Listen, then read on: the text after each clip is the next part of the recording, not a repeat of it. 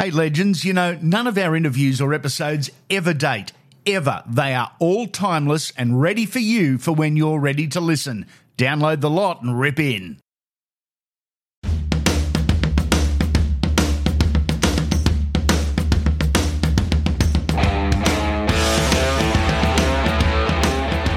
This is Andy Raymond Unfiltered, The Blast. Let's wind back the clock.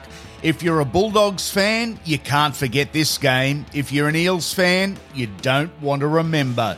The date was Sunday, the 20th of September 1998. The venue, the Sydney Football Stadium, and the occasion was the NRL preliminary final in front of 36,841 fans. It was old rivals, Canterbury and Parramatta. This chapter in a decorated history, perhaps the most famous. Parramatta had won the game. They led 18 points to 2 with just over 10 minutes remaining. They couldn't lose. Surely. Our look at the game is through the eyes of Bulldog fullback Rod Silva. Mate, it was a 10 team semi final series, the first under the NRL banner. The Dogs had just scraped into the finals, but you'd built your reputation very much as the comeback kings. Was it fitness? Was it confidence? Was it belief? Was it a little bit of everything? Andy, it was a little bit of everything and a bit of luck too. I, I think, you know, in big games, uh, it comes down to a couple of big moments and um, things have got to go right for you. But in saying that, you've got to have the right people there um, to make it happen. And uh, for us, I think we had the right people and, and not only on the field, but off the field. So our mindset was pretty good. And um, as you know, the great Bill Johnson had us pretty fit.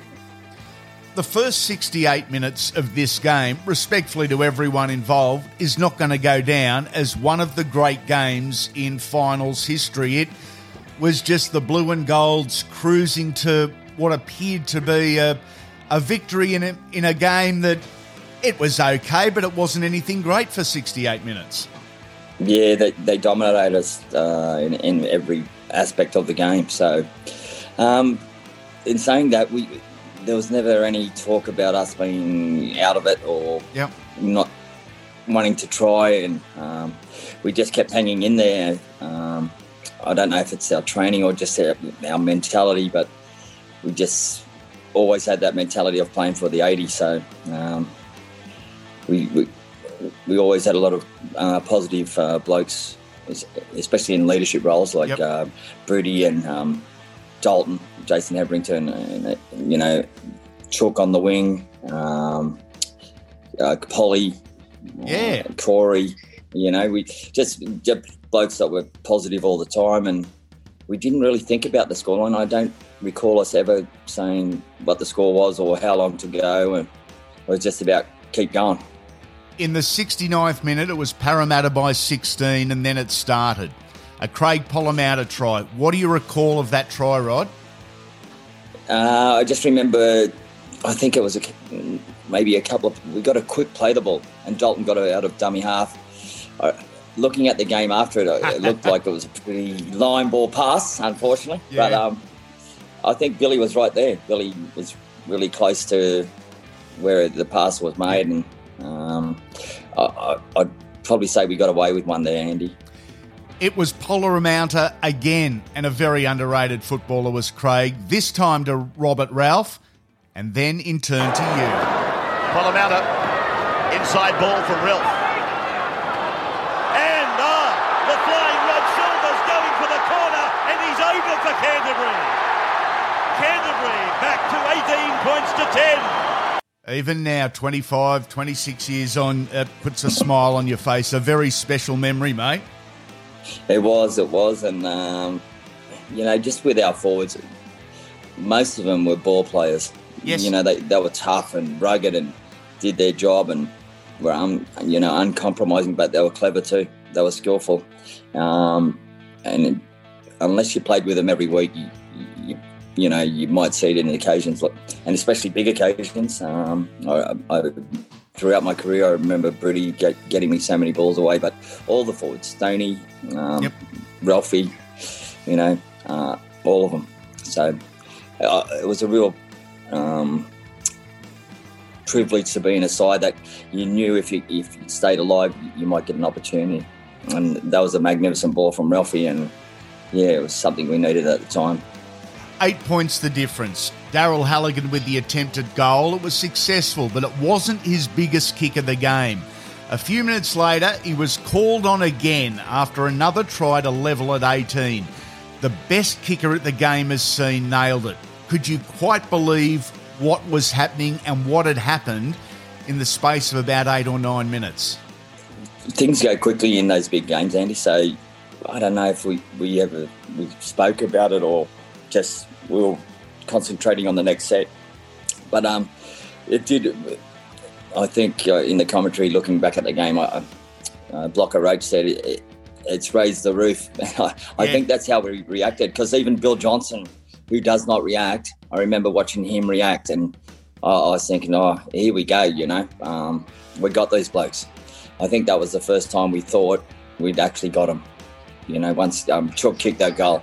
There was a definite moment in the game where it didn't matter who you were supporting, or even if you're a neutral, you could just feel it shift, the momentum, and it was almost inevitable.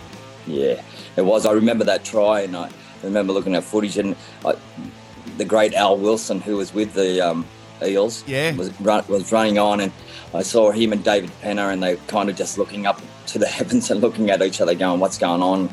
And it kind of summed up that moment, you know. And looking back at it, um, it was unbelievable, and you know, the gods were shining on us. Um, Para were a great side, you know, from one to seventeen, so to get back to that was amazing, and um, it was just one of those things. 78th minute, 18 all. The Dogs with what should have been one final set, and you actually butchered a field goal attempt. Not you personally, but the side. Then things Yep. got really weird. A chain of events that would cost Parramatta the game and a man his career. This was the final play of regular time. And Carige brings it back for Parramatta. That will see full time ah. when the ball goes dead and Carige put a kick on it. He's taken a shot. Canterbury's taken a shot. And it's fallen short. It's Just gone under. Oh, well, now they're, they're claiming that it's a goal. No, it's gone under. Canterbury are claiming victory. I'm pretty sure it just went under that black spot. You raised Craig Polla-Mounter off the ground in an embrace rod. This field goal attempt was about 48 metres out from memory. You thought it was good. It looked good from where I was, but maybe I just got caught up in the moment. moment.